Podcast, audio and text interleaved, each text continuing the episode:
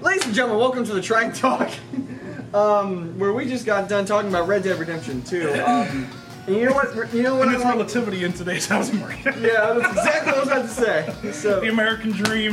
I'm not recording audio yet. Me neither. and cut.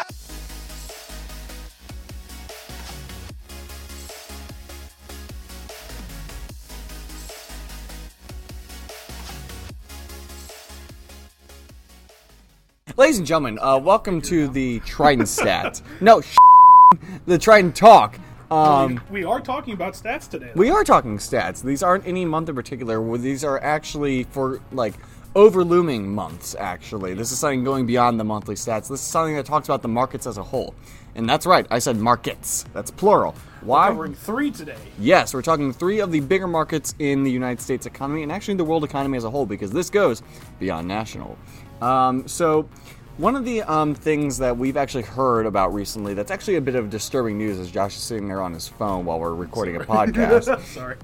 is that um, one of the bigger portions of today's buying market, as believe it or not, as realtors, we work with a couple of buyers of houses every now and then they come into play, um, is the fact that a larger portion of today's buying market, the millennial generation actually, has this kind of confusion about them, if I'm putting it lightly, about something very important when it comes to buying a house, financing, and more importantly, interest rates. Josh, so, this is a big deal, especially to not us. sponsored. yeah, seriously, I just threw away Dr. Pepper. The Drink Champions, not sponsored, but it is Drink Champions. but this is kind of a big deal to us because number one, that's our age group as well. So you know, of course, we want we want to take care of each other. Mm-hmm. Depending on who you ask. Yeah, depending, I was gonna say depending, I guess, on who you ask. But On your source. it is it is a it, it- it is an extremely um, heavy topic at, at least to me because you guys know where I stand at least on the uh, education system um, as one of them. Oh yeah, because we're talking about that market today. Oh yeah, Oh, it's getting political. So yeah, so it's gonna be it's gonna be uh, a little heated, and the, the statistics of how, to me, I think that they're harming people of our age group uh, are extremely ridiculous. So we're gonna take a look at that So, as one of them. But excuse my throat. So, as we're talking about this, cut that out, please. As we're talking about this, um, the three markets that I actually wanted to discuss today when talking about the concept that we haven't even actually said yet, um, long and short, is today's millennial generation that's entering the buying market thinks that interest rates are too high. Okay. So let me get this straight. You're trying to tell me that we're looking at interest rates that are under three percent. Um, you know, even a conventional, you know, say we're conservative about it, a 3.25% interest rate. We're saying that's too high. This is me going on rant mode real quick, okay? We're going to go over some numbers today where we're going to go over the history that I brought into this, okay? Because we are going to discuss why anyone that thinks the interest rates today are too high is incorrect. Josh. we could understand why you would think so. I mean, that's a pretty high number. I can barely count to that. However, however, uh, they're not they're not extremely high. As a matter of fact, they're some of the lowest that we've seen actually throughout history, within the past fifty years at least. Um, that, Very much so. uh, that we're that we're going to be able to go see. Would you like to start with uh, cars, or would you like me to start with? I'll go ahead and start with cars. So one of the um, comparable markets that we like to talk about today is um, the car markets Because why? Everyone has a car, or everyone that needs to drive somewhere needs a car. And we should point out really quick. I didn't mean to cut you off. No, it's fine. The um, the markets that we're tuning into as well are three very relevant markets to each other.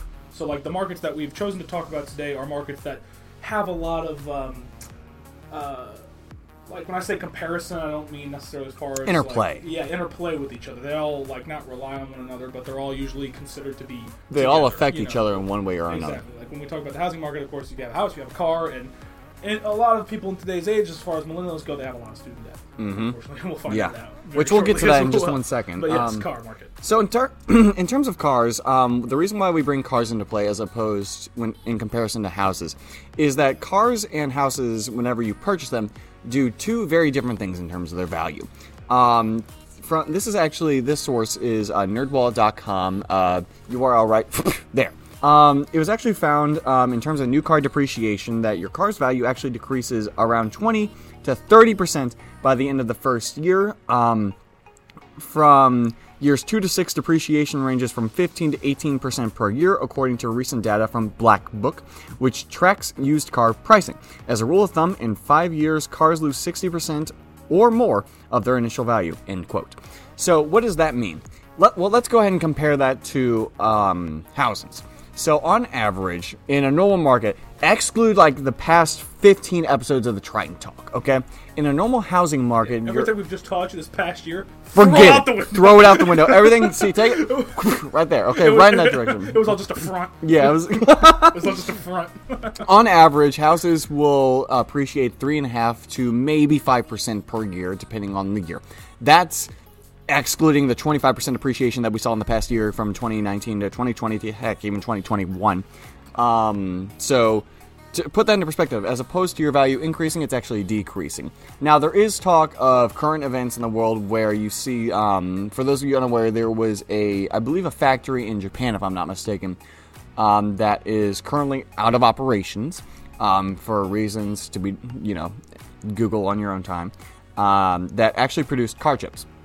Now, for those of you unaware, a car, in order for it to be legal, needs to have a specific chip in it. It's an identification thing, yada, yada, yada. I'm not here for the details. What I am here to tell you is the fact that as opposed to depreciating, some cars are actually appreciating.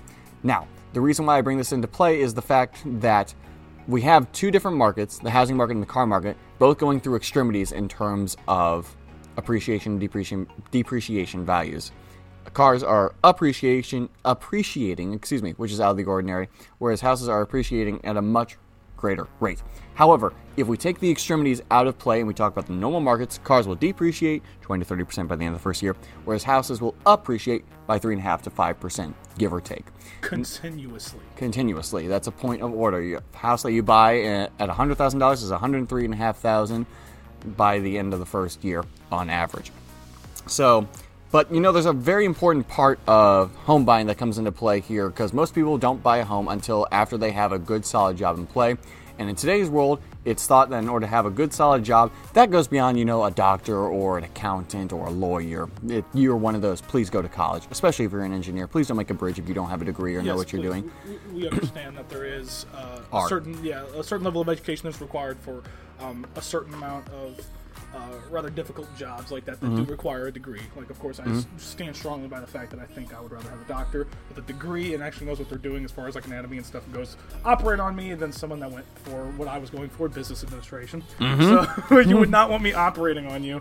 Um, Yeah. so, I'd be like, can we fix it with a band-aid? Can we fix it? Throw some duct tape on that. But anyway, So- in terms of that, uh, that's a very important portion of the home buying process is having a good job for your finances. But when we talk about finances, we talk about jobs, we talk about college a lot. Josh, your turn. So as far as college goes, another great market that, or another yeah, another great market that has highly uh, affected the buying rate for which millennials are now because they're the emerging market into the real estate market. Like they're the people that are going to be buying the next set of homes. You know, even though we have a housing shortage, they're the ones that are going to be fighting for it and all of that, um, all of that good stuff.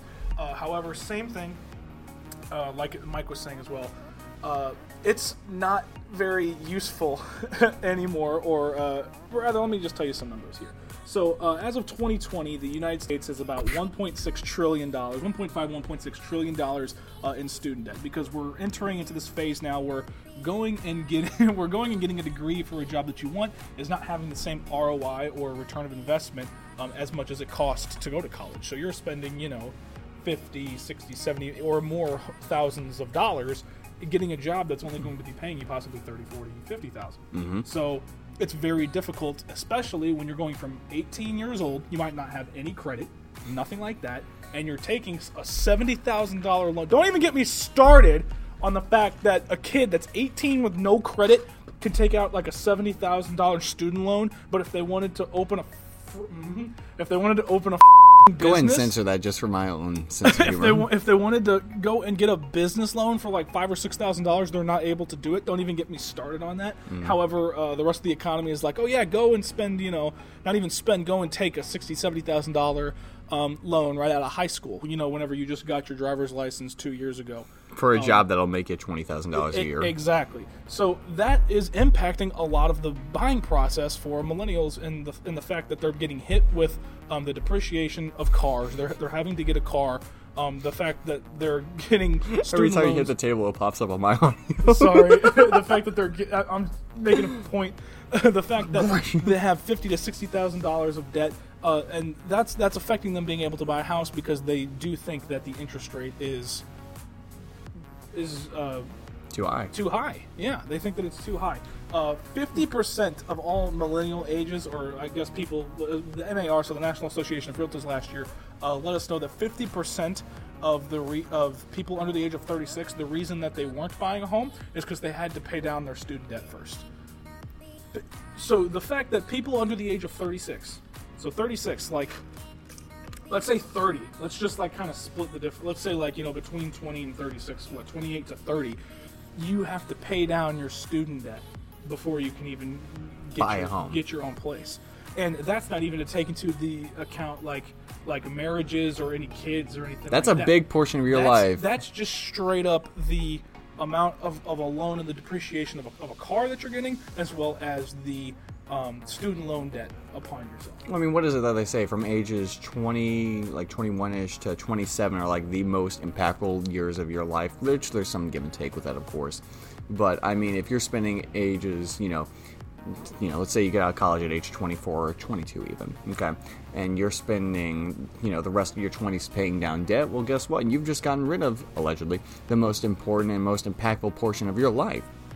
I mean, what's that to say? You know, you're in your 30s, you haven't bought a home yet, and you know, and you're in this position where you've spent, you know, the course of how many years, you know, eight, let's say eighteen thousand dollars a year in rent for crying out loud, and I, I'm not going to do math out of my head. You know, I'm going to get my calculator out. Um, as we're going to sit here and say that if I'm, where's my calculator? There we go, eighteen thousand dollars, and you know, from ages 22, let's say you have a dorm or something, and out of college, 22, for the next eight years, you're paying 144 thousand dollars in rent. Okay, that's on top of your student loan payments that you have to pay down. That's on, and you know, granted, you're de- you're going to deduct the fast food job that you have because you find out after you get out of college that your degree is useless, unless you do have a useful degree. Again, I want to make it very clear that there are a number of degrees in today's world that do have a solid rate of return. We can talk about neurology. We can talk about any form of you know medicine. Well, most forms of medicine. We can talk about engineering. We can talk about accounting. We can talk about um, law, and we, you know, there's a couple other ones, but those are the main ones. You know, for myself, I was going for business administration. Okay, there. What's the saying? It's as opposed to degree. Um, don't give me a degree. Give me um, knowledge and connections. I mean, because at the end of the day, what was the quote you told me? It was a couple months ago. It's um, a straight A student goes to work for a company who has a boss who got nothing but C's, who works for a CEO who didn't even go to college. uh, I saw. I don't know um, exactly. It's like A students work for B students, while C students run the company. Mm-hmm. Something, it was something along those lines. Yeah. Um, just strictly based upon that being experience in, the workplace. So a lot of people that um, there's a lot of people that drop out of high school, they drop out of college, and they'll just go and work, and they usually sometimes get hired over students that are you know 25 26 years old but they've done nothing but go to you know harvard or something for four years but they've never worked a day in their life they've, they've you know sat in a dorm they've studied they've worked on campus so they've had a job to help pay down their student debt that sort of thing. But here they are 25 26 years old coming into this emerging market and thinking that they're going to be able to just into a spot that has you know a much higher title than someone that's already been working for you know five six years in the field. Mm-hmm. so a lot of people unfortunately and it's it's just business at the end of the day. Yeah, you know i'm sure that's a lot harsh of business reality owners would rather have someone that's had five six years of experience in the field than someone that has had none but says that they can do it Equi- it's the age old So- question of equality or equity. In the capitalistic market that we live in, equity means more than equality. Do with that information what you will. So, and we're we, we aren't like belittling anybody. We really want to make that clear. Seriously, we are just because but just on average, a lot of the blue collar working middle class jobs, the degrees for which those that are the degrees for the loans being taken out for those is just not having a ROI uh, um, mm-hmm. return for those types of jobs. So the mm-hmm. type of job that's going to pay you thirty four thousand dollars a year nowadays, the degree is going to cost just as much, if not double, mm-hmm. something like that. And so, yeah, that's what we were getting at was when we say that you know kids our age group, you know, between 20 and 25, or in this case, 36, you know, because some people take a year off or whatever, they go half semester or whatever it may be. It's just, it's just ridiculous to see that you know the first thing right out of high school that they're doing is is taking out a loan that possibly might not be able to get paid off by the job that they're taking out the loan for. Hmm. So, So that's a little ridiculous. But all of this is to show you that the interest rate is not too high. We are really trying to help you whenever we say, you know, buy now. You know, a lot of people think that, you know, agents are always going to be, you know, like, oh, well, this is the best time to sell. This is the best time to buy. Oh, if you don't go right now, you're going to miss an opportunity. However, we're out here really trying to help you because we want to be not only your realtors to go to, but we want to be the most efficient and, you know, um, the most well-rounded in terms of getting you into the place that you want to be for the best price. Mm-hmm. So whenever we say these upcoming numbers about mortgages and things like that, as far as interest rate, we're we're not lying to you. Like Yeah. this is this is true. We're trying to help you because we would hate for you to look at the housing market, especially when we give you ways that how not only like you can enter the housing market as yourself, but like how you can use it to your advantage. Mm-hmm.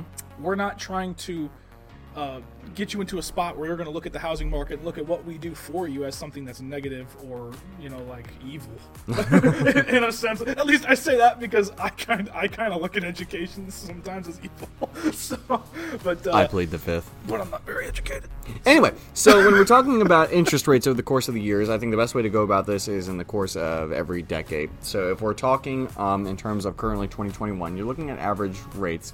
I mean, on say we want to go high, 3.25% is a rate that I have written very consistently for people that don't have perfect credit. Now, if you have perfect credit, don't you know perfect credit? You have a job that pays you God knows how much money over the course of a year, and don't be surprised if you have a low two interest rate. Okay. However, your average individual doesn't have a perfect job where they've worked at, you know, Boeing for 40 years, pull in 120, 150,000 dollars a year, and have an 860 or however high credit score. Okay. Um, the average individual just doesn't have that. The average individual pulls in about a 3.25% interest rate, give or take, of course. So, if we want to talk that, let's talk, you know, 3.25% for 2021. Let's go back to 2011. Okay, 2011, you know, you were looking at, let's see, um, 4.45. Okay, so that's just over a 1.2% higher. Okay, nothing too terribly big in terms of a difference. Let's go back to 2001. 2001 saw a 6.97, so almost 7%. Now, keep in mind there's a lot going in the world at this time, but you know, we're glossing over that for the time being because we're looking at the numbers specifically. Now, let's go back to 1991. 1991 saw us at 9.25%. Okay, so we're starting to kind of get up there, if I'm being honest. And then we go back to the 80s, going back to 1981. 16.64%. Okay? So whenever I hear someone saying, oh my goodness, I have a 3.25% interest rate, could I take you back 40 years to where 16.64% is the average? The average. Okay? That's insanity. I mean, I don't know how to say it other than it's just that insanity. 3.25 as opposed to 16.64%. That's five times the amount? A little less than five times, but still, the numbers stand there. 16.64% in interest or 3.25% in interest. World, I leave the decision to you. Which would you rather pay? Josh. It's crazy. Mm. it's crazy. So what we're trying to say though, since then it has consistently gone down over the course of time. I mean, it's there's been times where it's here or there or whatever, but over the course of time, the past 30 years, it has gone from 16. It's actually lower. So please do not wait any longer to think that it's going to go lower because there's going to get to a point in which they're not going to not ever just give you for free. Mm-hmm. You know, they're not. There's always going to be interest, but it's uh, Because what banks you- and financial institutes are they need- businesses. they, they need to make money. They need to make money. However, there's never going to be a time in which they give it to you for free. So it's your choice at which one you want to get locked into. Do you want to wait until it's 16% again? Do you want to wait until um, 16% of every dollar coming into your household is now also not only getting paid for your mortgage or whatever your uh, pre-approval rate was on, but is now actually going towards interest? Or do you want to lock it in at 3%?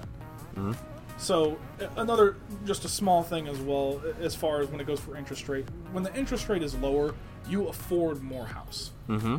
So not only are we telling you that now is the time to buy, now is the time in which you can lock in a fantastic house. You're going to you're you would be surprised the fact that the interest rate being as low as it is, how much you can get pre-approved for. You may have this student loan that you may not have perfect credit, and all you know we understand that a lot of um, people get scared of lenders, they get scared of realtors and things, thinking that we're going to like belittle them or something because they don't have good credit. We're here to help you with whatever credit you have.